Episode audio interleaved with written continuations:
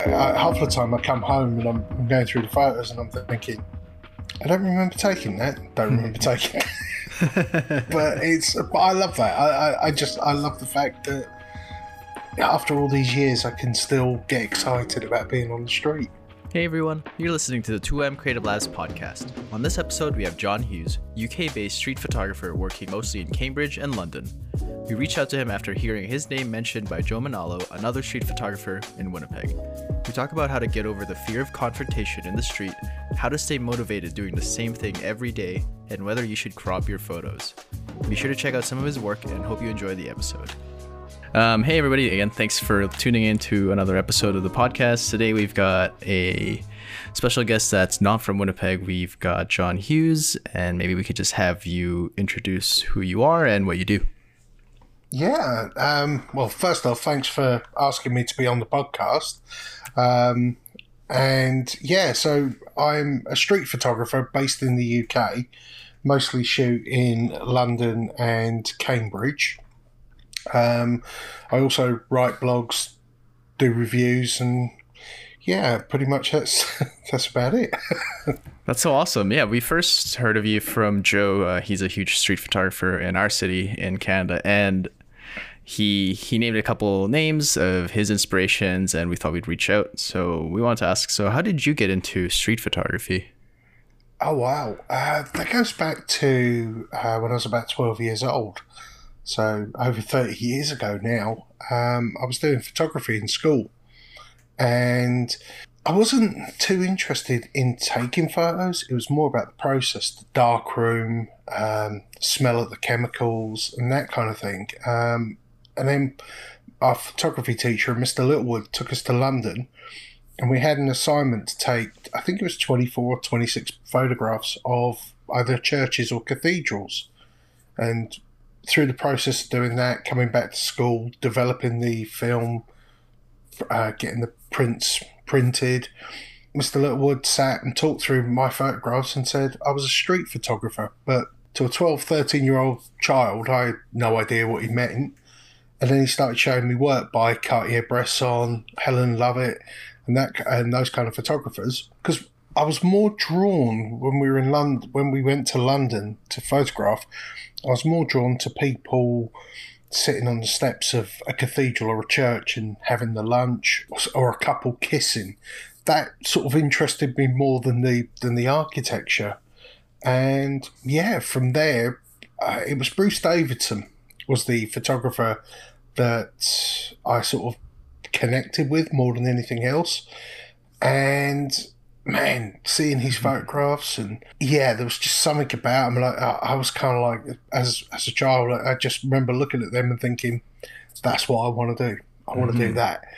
And that was it. It was just from that moment on. And my, I was lucky. My photography teacher, because um, my my parents not really too interested. To them, there was no sort of career in it, so they wouldn't buy a camera or any or any of the gear. And my photography teacher um, lent me his camera, which was a Leica M3. At least I think it was an M3. Oh. Um, so I actually did photography uh, for four years, shooting with a Leica M3, a 50 f2 uh, Leica lens. And yes, yeah, so I did my GCSEs and City Guilds at the same time, which is kind of your high school qualifications. Then I went on and did A levels, which is over here we call it sixth form. And then I did a degree in photography. And then I quit for years. I went Whoa. off and did other things. And I don't know, it was about 10 years ago. And a friend of mine bought a camera, digital camera. She had no idea how to use it. And I picked it back up, and within minutes, I had the bug again a week later, I went and bought my own, and I was back at it. And I kind of, I really regret not continuing with it. I really do. But yeah, that's how I, that's how I got started and got started with street photography. So yeah, I don't know what it is. It's just something so something that just draws me to the street. I don't know what it is. Mm-hmm. You know, the, probably the, the the fact that I'm able to relax. I'm able just to put some. Uh, I've got AirPods and I put them in, and I can listen to a soundtrack to a movie or um, some Beethoven or something like that, and yeah, just lose myself. And half the time, I, I, half the time I come home and I'm, I'm going through the photos and I'm thinking, I don't remember taking that. Don't remember taking. but it's, but I love that. I, I, I just, I love the fact that after all these years, I can still get excited about being on the street. No kidding. It's crazy how it found you again, like ten years after you know putting that aside. Yeah, it's. I guess it, uh, even my wife, and she said to me, she said, "Well, when you think about it, she said every time we went out, didn't matter if we was going shopping or whatever we was doing, you always had a camera with you." And it's true. I always had like a little film camera or um, a little compact digital. And when I started getting back into photography again, I started going back through and having a look at the photos that I'd taken um, over the course of sort of 10, 15, 20 years. And they were street photos in there. But I had no idea that's what I was doing. I, I guess I've always had I've always had a camera. Even if I go to the, the shop today, the Ricoh is in my hand. I have the Ricoh and it goes everywhere with me. It's like American Express, never leave home without it. but um, yeah, I owe a lot to my friend Helen, who was the one who got me back into mm-hmm. who got me back into photography. And I even forgot who the photographer was that inspired me me and my wife were sitting. I can't remember what I was watching. There, we put something on. We was watching some YouTube videos, and Bruce Davidson's book Subway came up, and I remember saying to my wife, "That's it. That's the book. They're the photographs." And yeah, so my a couple of years back on my birthday, I got to spend the weekend with him. No way. Um, he was he was in London uh, at the photo show at Somerset House, and I went along to the talk, uh, met Martin Parr and David Hurn. They were both there.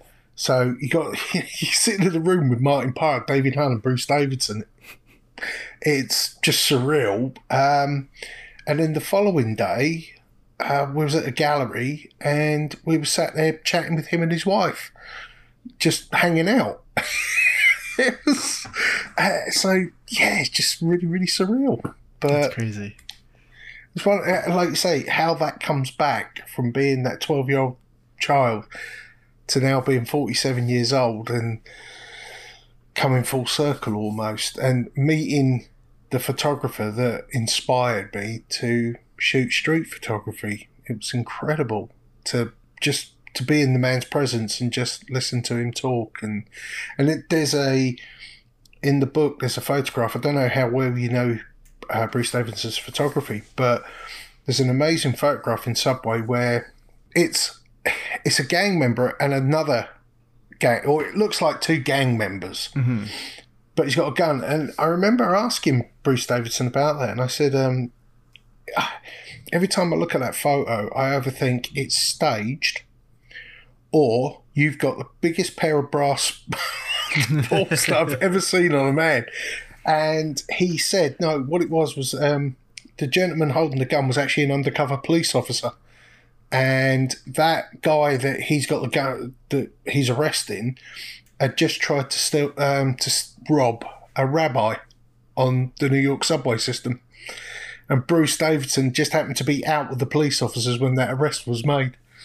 So I was like, okay, wow. so to know to know the story behind a particular photograph is just incredible. Hmm. That's so cool. I guess when your teacher had told you that you're a street photographer, what did that really mean? Um, I've never really put that to terms. I just figure if you're on the street taking photos, that's sort of my thoughts on it. But I guess he saw something I, a little bit more. Yeah, I actually had no idea. When he said you're a street photographer, I, I was like, okay. And I guess that's my first step into learning about the different genres of photography. That you could be a portrait photographer, a landscape, a wedding photographer. There were different, you know, and I never thought of it like that. I just thought, well, if you've got a camera, you're a photographer. I, I had no idea there were you know title genres and things like that. That hmm. but street photography is so is so loose. How do you define that? You you can't. It's it, I I think it's impossible to define street photography. I know street photographers that go out in the street and they don't shoot any people, but they'll find interesting objects lying in the street. Um, yesterday, I took some photos of some playing cards. They were just, you know, and they were in light. So you got all the shadow and a beautiful triangle of light, and just these playing cards laying in the path. And I just took a photo of that because it just. It just looked good, and it's not going to be there. It, in fact, I walked past about ten minutes later, and the cards had been blown away in the wind so nobody else can replicate that shot. So I know street photographers who do that. I know street photographers who do portraiture. They stop people and ask them. You know, I I don't tend to stick to one style of street photography. I shoot what I what I like. Um, I've struggled with this a lot recently, where I was finding myself getting frustrated because pe- I, I, I would go and take photographs of something um, recently I was out with um, some street photographers, Samuel. Is it Samuel Lynn? Who's a, I think he's a Ricoh ambassador, and we was out shooting in London, and we went to Hyde Park, and there were these swimmers that swim in the lakes. Doesn't matter what the weather is, and they're in there swimming. And I was getting some great photos. I'm now seeing other photographers that live in London go in there now, taking you know, doing, and I just think, oh man, that's so frustrating because I wish more street photographers did what, you know, rather than copying somebody, mm-hmm. just they did their own thing. And the only way you find what your thing is is to is to go out onto the street and just shoot everything and anything, and then come home, go through your photographs and have a look at which photographs one photograph in that hundred should stop you dead. And you should look at that photograph and be drawn to it. And that can lead into what you should be photographing. But I, I can go out one day, shoot colour, shoot uh, with an 85mm focal length at f1.2. The following day, I'll go out with a Ricoh, shoot 28mm focal length, and shoot at f8. I don't limit myself to one or the other. Um, so that those are my two focal lengths. I don't shoot with any other focal length. I either shoot 85 millimeter or 28 millimeter. So you couldn't get any more different if you tried. No kidding. Yeah, those are some really wide ranges. But even so, Yeah. on top of the like obviously the focal length, you have a lot of varied styles as well. Because you were saying like you shoot, you actually have a lot of abstract work on your website. Um, Yeah. You do a lot of minimal photos and a lot of light and shadow play. Um, where does that sort of what is what sort of inspires that kind of uh, style, or just the variations Wow. of it? Do you know, it, it all depends on the weather. Here in the UK, I mean, today we had, in one day, we had high winds, snow, blizzard, sunny, warm, and rain all in one day. and, and, you know, I was out at 7 a.m. this morning in the snow, absolutely drenched. I was frozen. I spent two and a half hours out there, didn't get a single photograph. Nothing. I took photos, but they mm-hmm. were just terrible, so I deleted them all. I came home, I got dry, I got warm. Then I went back out and I went to my local Starbucks where uh, I go and I, I sit, I write my blogs, that kind of thing in there. Sat by the window, had the Ricoh in my hand, and I was photographing people as they were walking by the window. It like literally, it all depends on on how I feel in the day what camera I take out. If I take out the the 85 millimeter focal length, then that will literally usually I'll work on probably shooting at f1.2, shooting through windows, isolating subjects. Maybe if, if with Cambridge you can get crowds of tourists, hmm. and I will literally put the camera in between people from behind them and I'll look for someone in that little crowd and maybe just isolate a face or something. Or if I shoot with Ricoh, I might find a spot if it's bright and it's sunny and I'll just camp that spot out until the light goes. Just stay in that one place and just shoot, and maybe you know just try different angles and and that kind of thing. So there's never a, a plan when I go out. Uh, I've tried. I've tried to do that, but um, if I have a plan, the plan goes out the window within ten minutes because I'm I, I will see something that will trigger the day, and then I just I just follow it. My consistency in my work is through my edits. So my black and white, no matter whether it's abstract or it's just a street portrait, I always try and get the black and white to look the same. I always get my colours to look the same. So that's where my consistency lies. But um, I've got a couple of friends who shoot a particular style and they can't do what I do. They've been out with me and, and sort of said, how do you switch from that to that to that to that?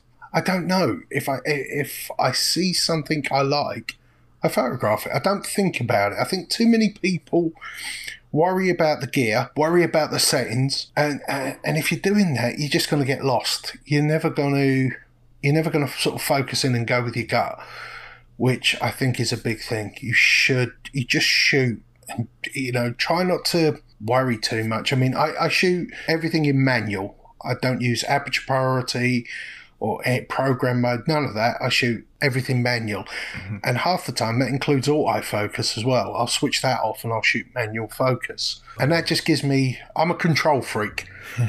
so, so I don't like the camera going, no, no, maybe you should do this. It's like, no, no, I want to do what I want to do. And yeah, I find it, inc- I find it so much faster to shoot like that, and I think that also determines what what I shoot that day. But there's no pattern for when I go out. I literally just go with the flow.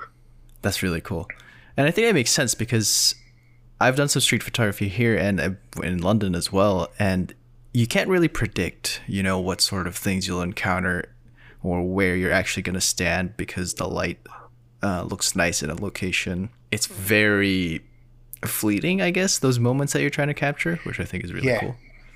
Yeah, it's very much. Um, I mean, the gentleman playing ping pong. I've got a shot on my on. I think it's on my website. It's on. It's on my Instagram feed, and it's just this old chap playing ping pong. And it was the end of the day. I'd been out for about twelve hours. We'd walked for about twenty five miles. Um, I, I, knew I'd already got some really good photos, hadn't used the 85 millimeter all day. I'd shot with the Ricoh all day, and we were on the way back to the car, and there was some table tennis tables set up in a shopping mall. Shopping mall, and there's this chap, and I, I watched him for a couple of seconds. So much passion. He was like really going for it. It looked like McEnroe playing tennis, but he's playing table tennis. And I just thought, I've got to get this guy. And I knew straight away that the 28 millimeter wasn't going to cut it. That's when I just pulled the other camera out of my bag. And I took about 10 shots and I got the shot that I got. And it's for me, it's probably one of the best photos I've I've ever taken. That's um, amazing. You know, and I got it at the end of the day. Never put yeah. your camera away. always be re- always be ready to shoot because uh, you just never know what you're going to see. Totally true. It's it's one thing I know whenever I have uh, I'm shooting a video and I'll turn off my camera and miss the moment because yeah, I just thought you know we're done here. Yep. No, I've done it. I, have done it myself. My hometown. It's very rare I photograph in my hometown, but just walking from my house to the train station or the bus station or something, I'll always have my camera ready to shoot. Always because I think I've only ever probably less than ten photographs. I think in all the time I've done, I've walked that that route. But again, one of them is a gentleman walking towards me, and he's carrying a bag, and there's a little dog sitting in the bag, and all it is is a dog's head sticking out of the bag, and that was literally as I was walking to the train station. That's amazing. I just happened to see it, I shot it, and I got it. So yeah, I'm always prepared to um, to shoot. Mm-hmm. So, with that situation, especially with a gentleman passing by, how do you take away the fear of confrontation? Um, is there something that you do, or how do you deal with it when it happens? Uh, for me, I don't think about it. That's the first thing. It never, it never enters my mind.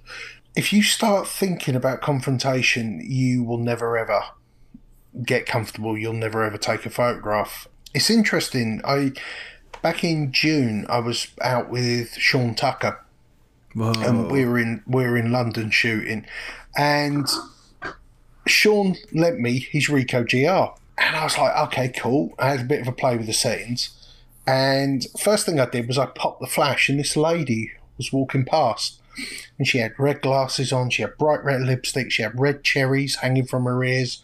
She was about mid 60s, something like that. I put the camera within about three centimetres of her face and just took the shot. And she started having a go. 30 seconds after the confrontation, she's calling me a sweetheart and she's walking away laughing. And I remember turning around and Sean and there were two other photographers, Simon and Harley, and the three of them looked at me and were like, That lady literally wanted to kill you when you took that photograph. How the hell did it go from that to her leaving and calling you a sweetheart? Because I was honest. She stood out from the crowd. To me, she looked beautiful, and I loved the colours. And I wanted to take a photograph. I took a photograph. I was honest. I was upfront, and I always, to deal with confrontation the way I deal with it, take the power from from myself and I give it to my subject. So the first thing I will do is I will turn the camera around, show them the photograph, and say, if you'd like me to delete it, ask. But here's why I took it. And then I tell them why I took it. And nine out of ten times, they'll ask for a copy. So just just be upfront, just be honest about it. Don't try and hide what you're doing. Again, though, if somebody and I've had it not many times, but I have had it where someone has kicked off and they're swearing at me, I walk away. Mm-hmm. I just walk away. I won't deal with it. It's I'll give it a couple of seconds and see if I. Yeah, I'll just be like, hold on, hold on, let me explain. And if they're still swearing and screaming, fine, I walk off. And if they come after me, I phone the police. The police are on my side. I'm not doing anything wrong. Nine out of ten times it doesn't come to that. But that's how I deal with it. I just, I'm upfront, I'm honest. I will show the people the photograph. I'll ask them if they'd like me to delete it. And I had no, I literally have no problem with somebody politely asking me to delete the image. I will delete the image because to me, you don't know why that person's asking you to delete for all you know, they could be in witness protection. oh my goodness, you're right. You know, it's if, if you think about something like that before you go out and shoot, the first thing is a lot of street photographers will say, "Well, it's it's my right to take the photograph." Yes, it's your right to take the photograph, but remember, street photography is a privilege, and that privilege can be taken away at any time. So have respect for it and have respect for the people that you're photographing. As long as you've got that, you'll be a good street photographer. And street photography will be around for years. Um, so I always try to have that in the back of my head every time I go out on the street. That's awesome. I think it's a really good way to look at it because that's one thing I struggle with, and that's why I shoot with lo- longer focal lengths. but it's those moments that when you're up close and it really feels like you're in the scene versus you know you're looking from a distance. I mean, for example, using Sean. Sorry, Sean, if you listen to this, um, but using Sean as an example again, like he will take a photograph using shadows, light, beautiful architecture, but he'll put a person in the scene just to show scale. You know, the way he shoots is phenomenal. I love Sean's work. So there are different. You don't have to do the in the face photography that I do, and it does takes a lot a lot of practice. And I, I get asked all the time, especially with my flash photography, aren't you nervous when you do it? Yes, every time, every time but you got to be able to read people and pick your subjects. And you know, I mean, the gentleman on my on my Instagram feed who's uh, he's got a cigar, massive cigar, mm-hmm. and he's looking down at me. Well, I saw him coming. I walked straight at him. And when I got within about a foot of him, I dropped to the ground, pointed the camera up, and took his photo. Turned out he was a heavyweight boxer that was having a break in between training with his wife. but we got chatting. He was a really nice guy, and he's got the photograph now. I've taken photographs of people before, and it's led it's led on to a photography job. You know, they've asked me to do some portraits of them, or but I am nervous whenever I approach somebody. I'll see somebody one time, and I'll think, no, that guy's going to kick off. He, he's going to hit me. Something's going to go wrong. I'll tell it. I want the photograph, and I'll go after them, and I'll just take the photo. And I'll, most of the time, the person's like, "What the hell?" and then you have a conversation with the person. You show them your work, and uh, they end up following you because mm-hmm. they like what you do. So it's it's interesting. Just don't be frightened. Um, that's really cool, actually, to hear that. You know, the person you stuck a photo in eventually says, "Hey, I'd love to get more photos taken." Yeah, yeah, that's really yeah. Cool. I've done. I, I've got so. I've, I've lost count how many people that that has literally how many times that has happened to me. That the people that I photograph have ended up as friends purely because I took the photograph in the street. Um, I did it with a gentleman in Leicester Square a couple of years back, and uh, turned out he was a street photographer. Whoa. I had no idea. And it also turned out he was a huge movie geek, and we'd been friends without even realising it on two movie forums that we used to that we'd been frequenting for ten years. That's insane. And that and that was how we met in person. Was I took his photo, took his photo, then I went into a coffee house to go to the toilet, and when I come out, he was stood there. When I came out, and he said, "I want a word." And he "You took my bloody picture." So I said, "Yeah, I did." And I thought, "Great, he's gonna he's gonna what's it?" He says, "Can I have a look?" And I showed it, and he said, "Show you something." He pulls his camera out of his pocket. I'm a street photographer as well. We got chatting, and then when he showed me his name, you're not on the AV forums and the import forums, are you? He was like, yeah. And then we just, and then that was it. And we realised we'd been messaging for years, but that was how we met on the street. How mad is that? That's such a cool that, story. One of the one of the million chance. It's just crazy. It's That's crazy the stuff that can happen. And over the last couple of years, the amount of photographers I've met, the amount of great friends I've got now who are just amazing at what they do. This is going to sound so big headed, and it really mm-hmm. isn't meant to sound, sound like this, but Chinatown and Soho in London, I cannot walk five minutes in, in one of those areas and I've been stopped at least three times. People, other photographers recognizing me so I tend to avoid the areas. uh, you said you, um, a gentleman from Winnipeg, and that was how you found it. How that blows my that absolutely blows my mind that someone in Winnipeg just happens to mention, and, the next thing I'm doing a how is that possible? It's crazy to fathom how, like again, like this hobby that has sort of come back to your life really connected a lot of these people. It's it's really cool in that way. Yeah. I, I yeah, it still blows my mind. It, it really does. Someone told me ten years ago that I would have been where I am now, doing, you know, doing workshops, doing photo walks, been in print numerous times, and ah, I would have said they were crazy. I would have said they were crazy. The fact I've got a, a blog and uh, me writing. I, am dyslexic. I'm not even sure how the hell I write those blogs half the time. It blows my mind. It really does. That's awesome. I think I love. That's the one thing I love about photography. Yeah. So you avoid Soho and Chinatown. What's your favorite place to photograph in?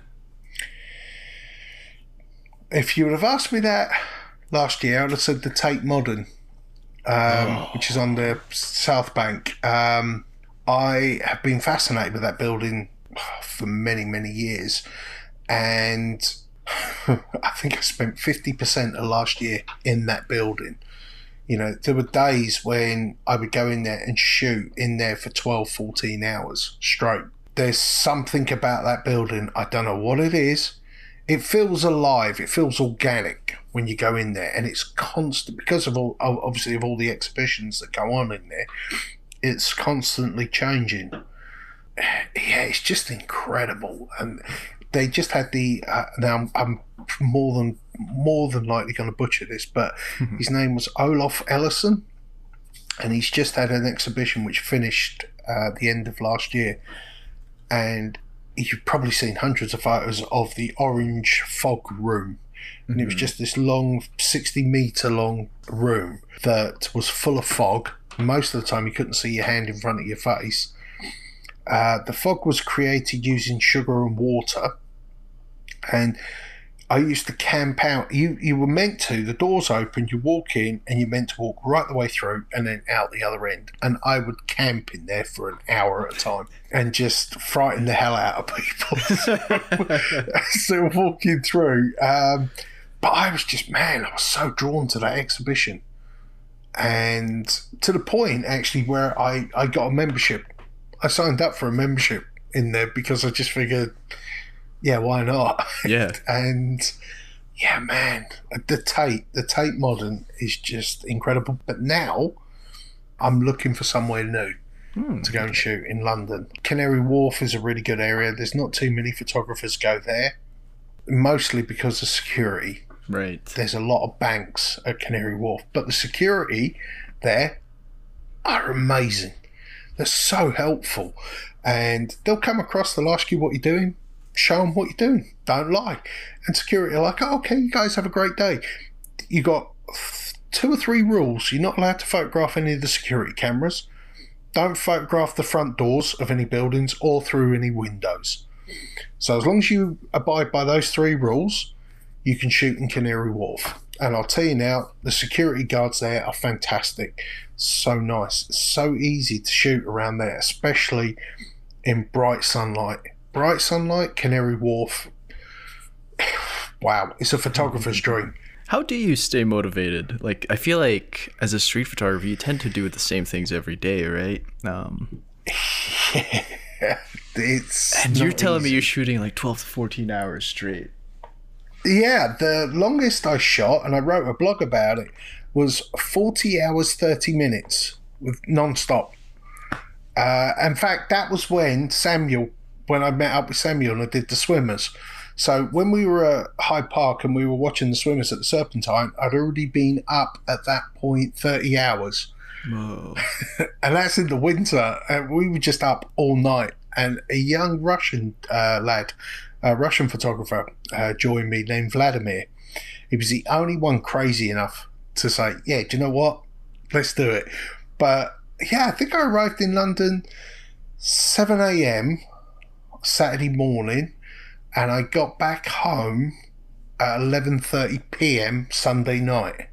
So I went right the way through, no sleep. What? Yeah. it's it's just one of those things. Sometimes you just get the the adrenaline to do it. You just think, do you know what? I haven't been to London for a couple of weeks. Let's go. And the funny thing was, I had a friend of mine, three friends, um, that one friend in particular who made up a bed. I was on the. I was travelling up to London. He sent me a video, and he said, "There you go. I've got your room ready. I've made you a bed, and and you know we'll get some food in and and whatnot." And I was like, "Yeah, that sounds great." Then I had another friend who basically saying, "You can crash at mine." Then another friend who said, "Hey, I've made you the spare bed," and I didn't bother. I just stayed up all night. and even my wife said, "Are you nuts?" And I was like, "Mm, "Yeah, kind of." but it was fun. It was so much fun. Um, but by the end of it, I was I was absolute. It took me about two or three days to recover from it, but it was it was a lot of fun. And in fact, I've been talking to a friend of mine today and saying, "Yeah, man, let's do that. Let's let's do like you know another thirty hours." and he's like, "Yeah, we'll do it in the summer, dude. Yeah. Not doing it in the winter." And I was like, "But you can do it in the winter, and just because the tube runs twenty four seven over the weekend." So, in actual fact, you don't have to be outside. You can actually just ride the tube. And I got some amazing photos on the underground that morning. So there's there's just tons of ways to do it. That's what I love about London. There's just so much to there's so much to photograph, mm-hmm. and street photographers in London tend to go to the same areas, which is Piccadilly, Oxford Street, Soho, and Chinatown. And they just don't seem to venture outside of that. But that's like, that's 2% of that city. There's just so much more. So I, I've started heading out into the suburbs now That's to amazing. shoot, to find, just to find something. Good light is good light. It doesn't matter where you are. In fact, two years ago, I went to Edinburgh in Scotland, and that was my first time going up there. It was me, my wife, and my son, and we said we're going to go up for Christmas. We'll go out for a week over Christmas, and uh, my son was shooting photography a little bit, and we got up there, and I was like a deer in headlights. Couldn't shoot. I'd gone up there with such such wide expectations, and I could not photograph. Couldn't focus. Just it, it just didn't happen. So I decided to go back up the start of this year, and I went back up for a week. Still couldn't shoot. Struggled, and I think I had it in my head that the photographs were going to look like Edinburgh. They were going to look Scottish, and that's not the case. And what Edinburgh has taught me is that you can get a good photo anywhere. It doesn't matter if you're in New York City or if you're in Sydney or you're in Bury St Edmunds in Suffolk. A good photo will always present itself. You need good light and good subject. As long as you, yeah, as long as you got that, you'll get a good photograph.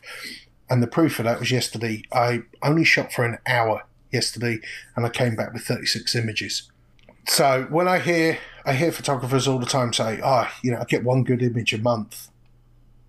Okay, and I don't understand how.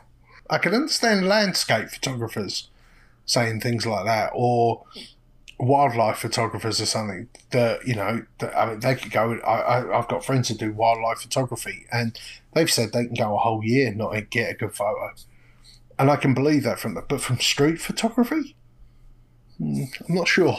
Hmm There's just so much going on, and you again. I like the idea of you know you going to the suburbs instead of the common places. Yeah. Like I've never shot street photography in the suburban area of the city, so that's actually very interesting to to do something like that. yeah but you've only got to find you've literally just got to find one street which has a half decent background to it but has good light. So if you've got light coming in and you can, I mean, even if the background sucks, you get your exposure right, you can drop the background into darkness. And then you just need one person to come through, or a couple of people, just something to happen in that light. As long as you've got good sunlight and good shadows and that kind of thing, you can make a great photograph. And being in the suburbs as well, you got, if you think about it, you got uh, trash collectors they're working that area. You got postmen's working that area. You got you know families coming in and out of home, back you know going out to work, coming home from work, all that kind of thing.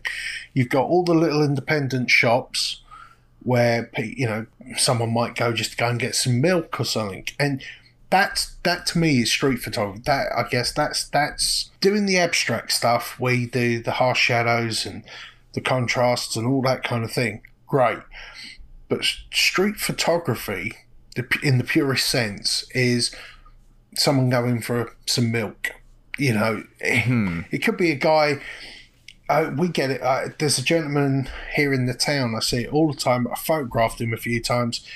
He goes to the local supermarket and he's wearing pajamas he's got his um, he's got his robe on and he's wearing slippers that are four sizes too big for him. You know, and his pajama bottoms are like way too small. And he goes to the supermarket, he buys, every time he goes in there, he buys 25 cans. I'm not making this up, 25 cans of 7 Up.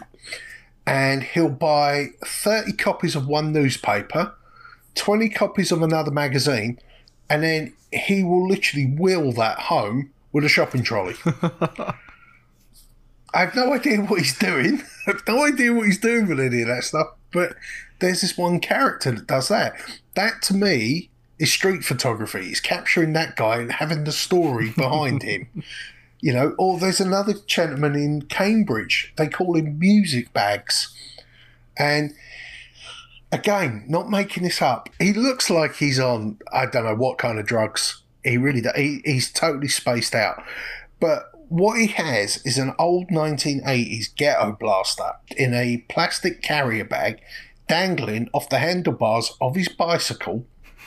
And all he does all day long, I'm not joking, all day long, you could be up at Cambridge at 10 o'clock in the morning, see him, and at 5 o'clock in the afternoon, he'll come cycling past you again.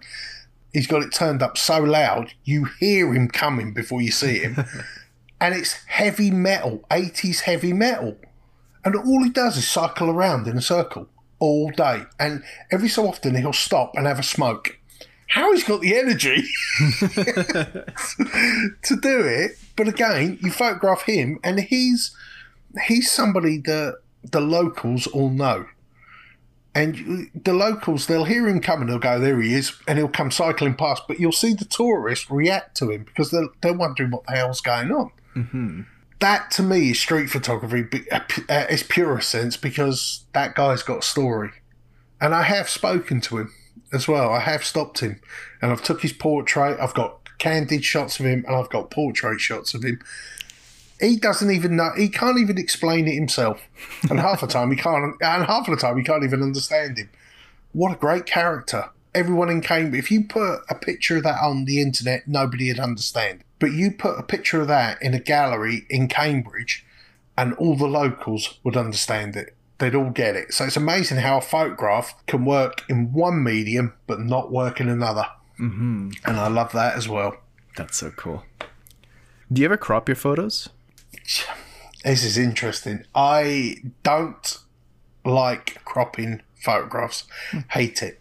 Get the image, get it in camera, that's your image. If you're mindful of your composition when you're taking the photograph, you won't need to crop it. Now, I'm a bit OCD.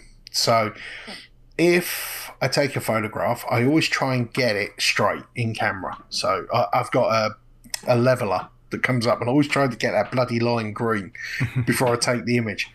Sometimes it's not. So I'll straighten an image and that'll crop it. You might lose like 10% of the image. Right. That to me is acceptable. Now, all of this comes if you'd have asked me this about four or five weeks ago. Now, I have been shooting with a friend of mine, uh, Matt, who's a photographer in Cambridge. You'll probably know him as the 13th Second on Instagram. Um, and if you don't know him, search him out. He's, he's a phenomenal photographer. Matt, I sent him a couple of photographs, and Matt was like, dude, you need to crop these. And I was like, no, totally against it. And then he cropped them for me and sent them back. And I was like, I really, I just, I remember sending him a message back saying, I really hate you, Matt, because it worked. The crop worked. I guess the trick is, yes, by all means, crop an image and edit an image. The, the two things are the same. So using like um, Lightroom and Photoshop to ed- to edit your images and crop them. Your image should not look like it's been cropped, and it should not look like it's been edited. Mm. It should look pure when you put it up. There are too many people that will take a shot. Usually, you find it's people that don't understand photography, and you know they're just they've bought a camera and they they haven't got a clue what they're doing, and they'll crop an image eighty percent, and then I, have had it with students who've literally shown me an image, and I've, I've said it'd be a really nice image if it wasn't heavily cropped, and they'll look at me and go, "How did you know?" Your photo's breaking up. Look at the noise in the photograph. Look how it's break. You've cropped this heavily. This is like an 80% crop. Don't do that. If you're going to edit your images, don't make them look like they're edited. A perfect example, actually, of the edits is is a photograph I, I took, and I was out with a group when I did it, and everybody's taking this photograph, and I'm looking on on as people are taking the photograph, and I kept saying to everyone, "Look, just point your camera at him and just mess around with your aperture or your shutter speed. You know, slow it down, speed it up, and see what you can get. Because great thing about a mirrorless camera is, as you move your settings, you'll see what you see on the back or through the viewfinder is what you're going to get. Mm-hmm. And nobody could understand what I was trying to get at, and I wouldn't show them. Everyone kept saying, "Well, show me yours, show me." And no, and I waited. It was two hours later. The opportunity's gone. We're sitting in the pub at this point, and someone brought it up and said, "Can we see that image?" And I was like, "Oh yeah, sure." And I flicked it tur found it on the camera, turned the camera around, showed everyone, and their jaws hit the floor. And nobody could understand how I'd done it. And what I'd done was there was just one, you know, one person in a photograph with a very noisy background, too much going on, a car, people walking past, a restaurant, and all that. You can't see any of that in the photograph. All you see is the gentleman because the sunlight was coming in, lighting him up, and everything else was black behind him. So you get your exposure right in camera. You don't need to do any editing. Mm-hmm. You can put that photo straight up. But the second I put it online, I get messages off people saying that's been heavily edited. And you're like, well, it hasn't. Here's the raw file. If you go crop an image more than 30%, bin it. Because you got it wrong. So allow yourself about 25, 30%. Uh, but if you'd have asked, like I say, if you'd have asked me that about five, six weeks ago, I would have said absolutely not. Um, That's funny. There was, it's in fact, I've had, I've done a lot of live videos on Instagram, and that subject has come up more than any so other crazy. subject, I think. And I've always been against it, always. And it was Matt, the 13th second, I'm blaming him. It's really. Uh, I think it makes sense. I think it's important to get your image right as best as you can out of camera, so that you, well, one, it's yeah. less work for you to edit, but also it just it looks that much nicer and a lot more. Yes, real. absolutely. Yeah. The other thing with it is as well is that, along with that crop question, I always get asked about, you know, how can I? Because until I got my Ricoh for three years, I'd shot with the 56 millimeter, which is an 85 millimeter equivalent focal length.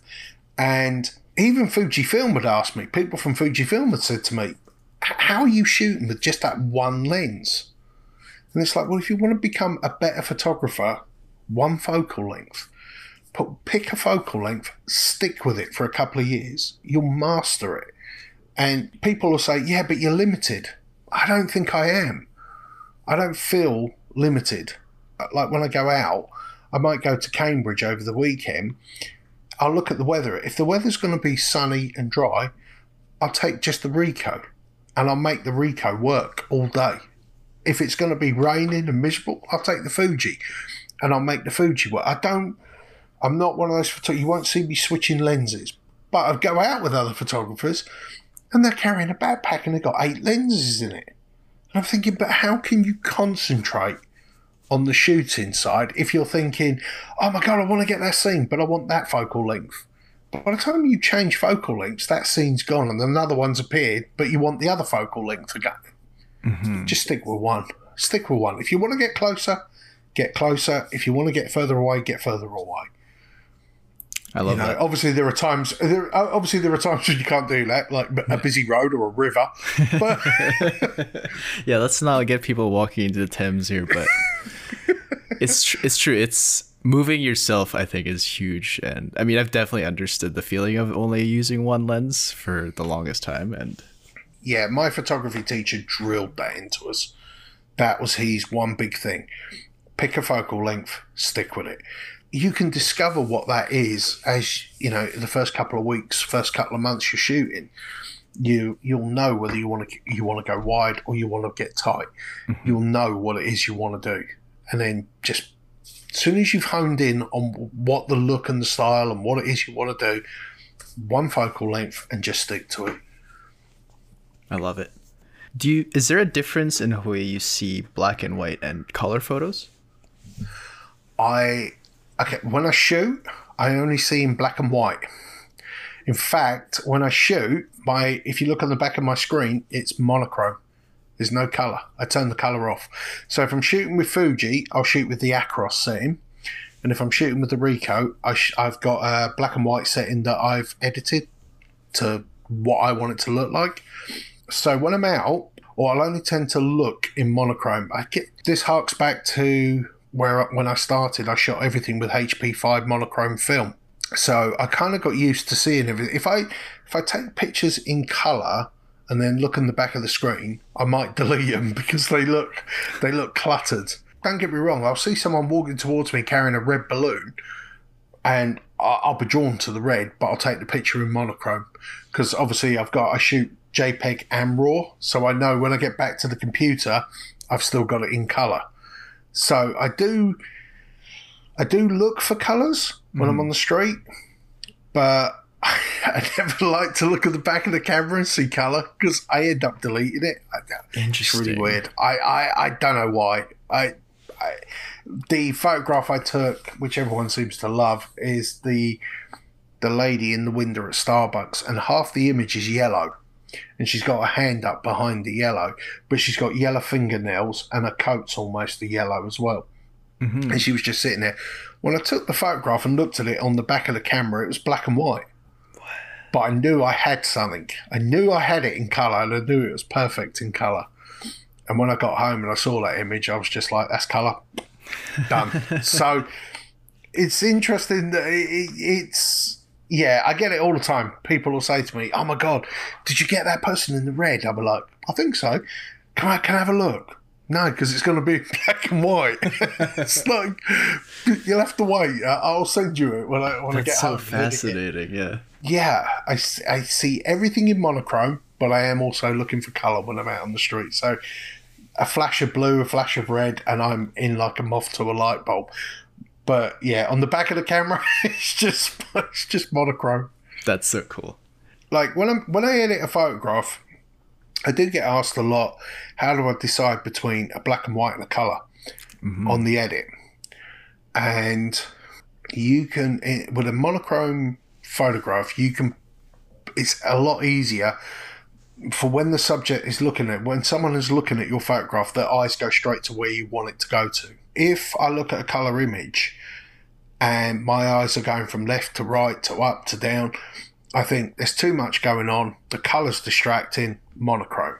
If, on the other hand, when I look at an image and it's in color and my eye goes straight to the subject, straight to what I want, what I photographed, I leave it in color because it's not nothing else is distracting in the image. So as long as the image isn't the color isn't distracting, color, unless again you, you can take a, a color image that looks black and white but have maybe I mean I've I've got an image somewhere. Um, I was looking at it today. I almost posted it today actually on Instagram. The image itself looks black and white. There's dark shadows, bright highlights, but as the person's walking into the light, they're carrying a red bag, and the sunlight has just caught the red. So it, it actually the photograph, even though it's not, because I, I totally against selective color, but that's what it looks like, even though it's not. Interesting. It's a it's a color photograph, but the only thing that was color in it was this one little bag. Um, and your eye goes straight to that bag, which is where I want you to, where I want your eye to go. hmm So you don't need to do anything with that image. That image is it's there, it's done. But yeah, most until I bought until I got the Fuji, a Fujifilm actually, my first Fujifilm four years ago. I shot everything in monochrome. You never would have seen a color photo from me, Interesting. not at all. But Fujifilm classic chrome, that got me shooting color, and I couldn't believe it. I could not believe that a camera manufacturer of all things could actually get me to shoot color rather than monochrome. But yeah, up until then, every single photograph you'd have seen from me would have been monochrome. That's amazing. And I think it's very important to, well, I guess one cool way to look at it is whether or not your eyes are going straight to where I want it to go versus, Yeah. um, because that is the point of those photos, right? Is to draw attention to something to tell that story Absolutely. instead of just the colors taking away. Yeah, you should have, you know, a photograph should. Uh, the second you show somebody the photograph, their eye, if you've done a good job with it, you, that person's eye should go to exactly what you saw when you took that image. hmm And, you know, there was um, uh, my cousin who, funny enough, lives in Toronto. Oh. Um, he, he used to work for CBS and he was a photographer. He was a war journalist for CBS. So he used to go all over the place. Um, he, he was out in Iraq with the, the Black Hawks and that photographing all of that. And I remember about eight years ago, he come to the UK. First time I'd seen him in ages. And I was showing him some of my photography at the time. And I was showing him this one picture of this lady, which I liked, and she was standing in the standing right on the edge of the path near the road, and she was selling like this homeless magazine. And I showed it to my cousin. He said, Well, why do you like that? And I was like, Because look, she's pointing to the road. Uh, who's she trying to sell that to? The cars as they're driving by? It's just, it interested me. And he said, You see how I had to ask you? And I was like, Yeah. He said, Delete the image. It's a load of rubbish. Doesn't tell a story. You've had to explain it. If you're having to explain the photograph, the photograph doesn't work. Now, if I'd have looked at the photograph and said, Whoa, that woman's, why is she pointing out towards the road with that? Then the photograph works. He said, But I had to ask. He said, Therefore, it doesn't work. And I was like, Whoa, major like awakening at that point where it was like, Damn. And that then that resonates with me when I'm out on the street. His voice. I hear it. I hear his voice. I hear my photography teacher's voice when I'm out on the street. Um, I can hear him in the back of my head. You know, why? Ta- I'll lift the camera. Why taking that image? That'd be my photography teacher's voice. Why are you taking that image? Because he, the way we were taught was the first six months we would go out to shoot, we were never allowed a camera. He'd have the camera in his hand. And we had to walk around using our, our thumb and our finger to create a viewfinder, a little square, and look at the world through that. Then we'd tell him what to take. He would take the image, turn to you, and say, Why? And if you couldn't give him a good enough reason, he charged you for wa- you know you wasted his time. He was a vicious bastard. He really was, and so you had to have a really good reason as to why you just wasted his time, because not only was you wasting his time, but you was wasting his film as well, and he wasn't impressed. You literally had to give him a very good reason as to why he just pressed the shutter button. And believe you me, he'd have a go at you on the street then in the next photography class, when he developed and printed it, he'd have a go at you there as well. and he'd charge you for the paper. He would literally charge you fifteen pence for the sheet of paper. You know, but that that's that's how we learn. And yeah,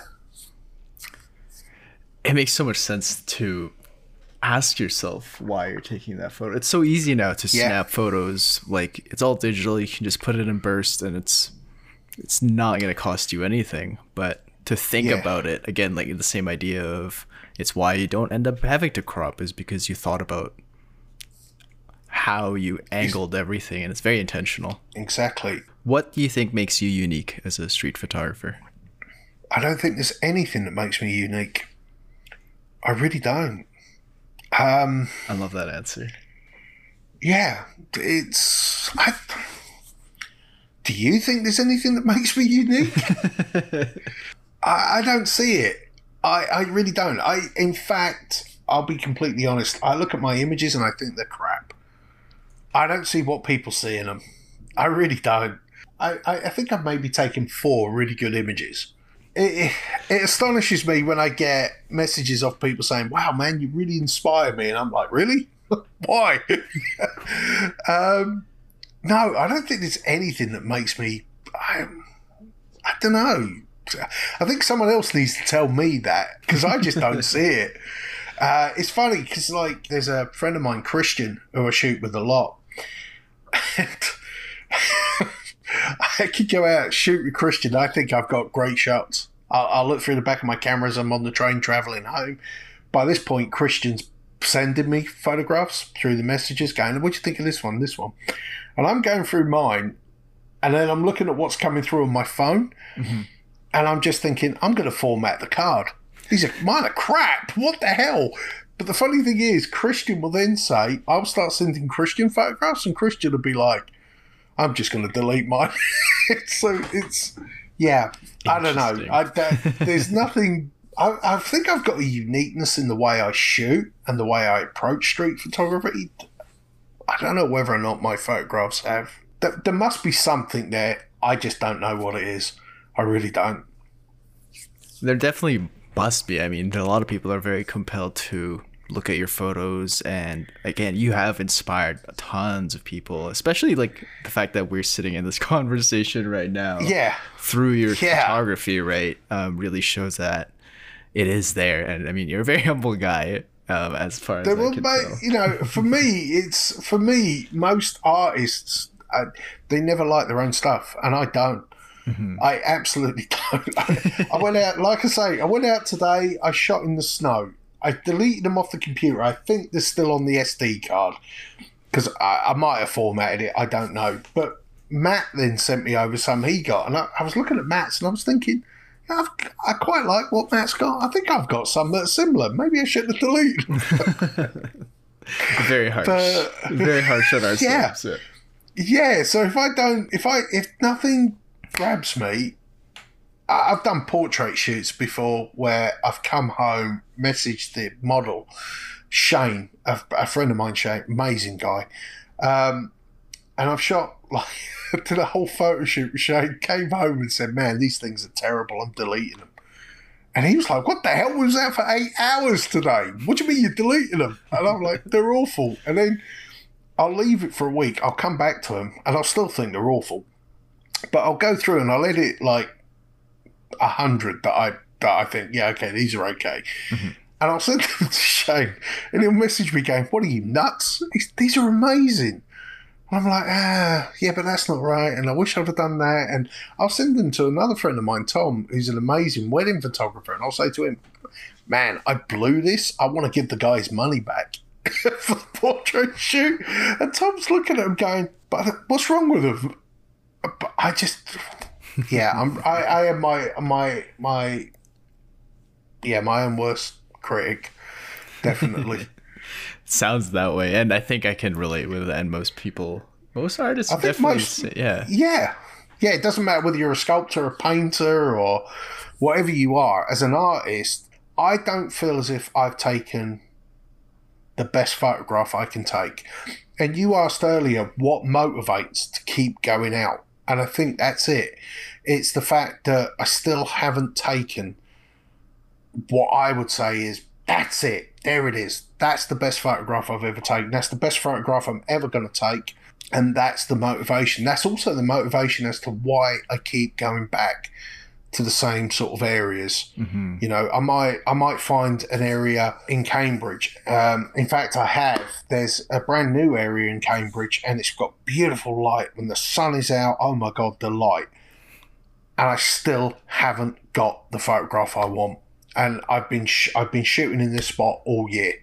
Every day when there's good light, I'm there, and I'll spend two hours literally leant up against the wall trying to get something, and I still haven't got the photograph that's in my head that I want, but I'll keep going for it. I don't know. I think that's what motivates is the fact that in my own head, if I was coming home every day with photographs going, ah, the best photograph I've ever taken, and wow, look at that, and I'm so great. What the hell's the point in going out shooting anymore? It's so crazy to hear this because like I was go we were going through your photos like oh that's the photo that's good oh look at that like that's insane that's the one and here you're like oh these are all crap Can I ask Yeah. which ones? which ones Harley? yeah, uh, like, because I honestly, I.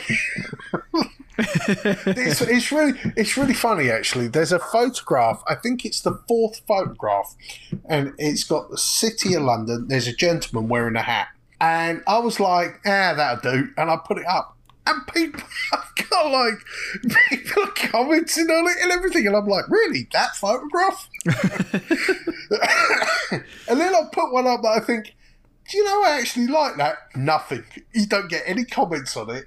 It just goes and completely, just people just complete. And I'm like, but that photo, that's that's a good photo, isn't it? and then I start questioning the photograph and thinking, yeah, maybe it does suck.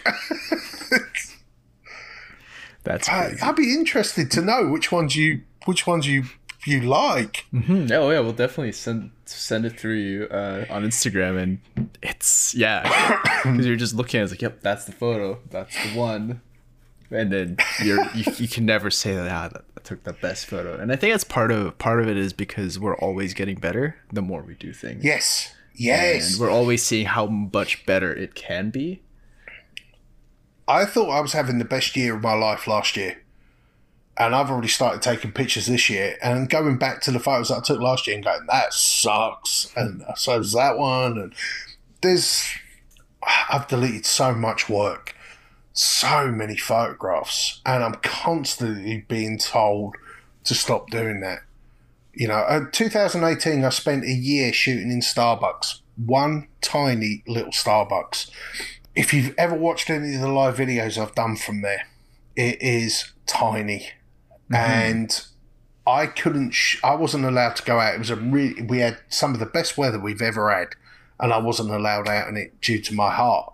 So it was a case of no. If you go out there, you're going to end up in hospital. And the few times I did go out, I ended up in hospital. But so I had to sit in Starbucks, and I started taking pictures in there. Not for anything else. The only reason I started taking photographs in there was if you go a period of time without shooting, you start to lose. It sounds really corny, but you start to lose your edge.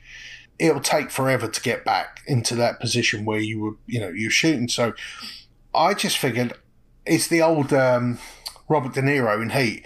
I need to be. I need to stay sharp on the edge where I need to be, and it's it's that. It's so I started taking photographs, and I thought I'm never going to share these with anyone, but I just need to make sure I can still get do what I do.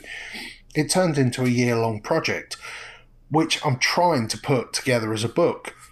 The only problem is. I did the shoot in two. I did the whole thing in 2018. I still every so often take a photograph in there, but I've started looking back through the photographs. I could. I- I've got five and a half thousand photos edited that I shot in Starbucks over that year, and do you know what? I could delete the lot, Whoa. and it wouldn't bother me. It wouldn't bother me. I could just delete them. And I, I need someone before I do something stupid like that. I need someone to take those images and actually select the sixty or seventy for a book. Yeah, That's so cool.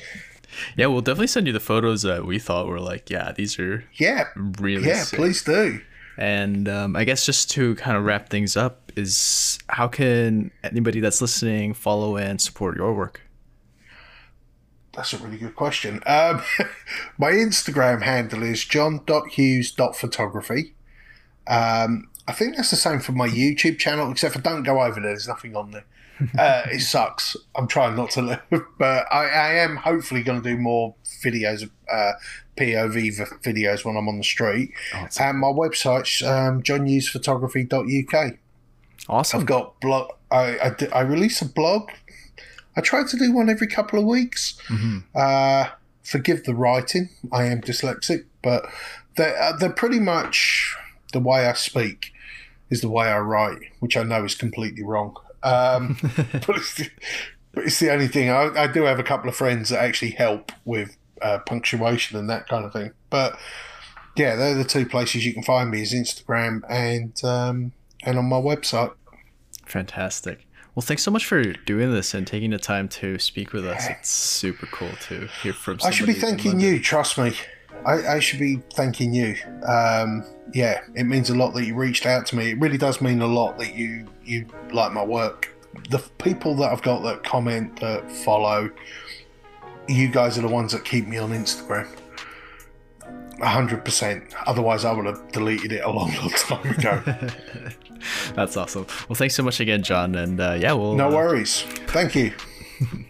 Thanks again for listening to the episode. Consider giving us a rating on iTunes and subscribing or following the podcast. If you found this valuable to your creative pursuits, share this episode with your friends and send us a message on Instagram at 2M Creative Labs. We want to hear from you and how this episode helped you out, and we will see you in the next one.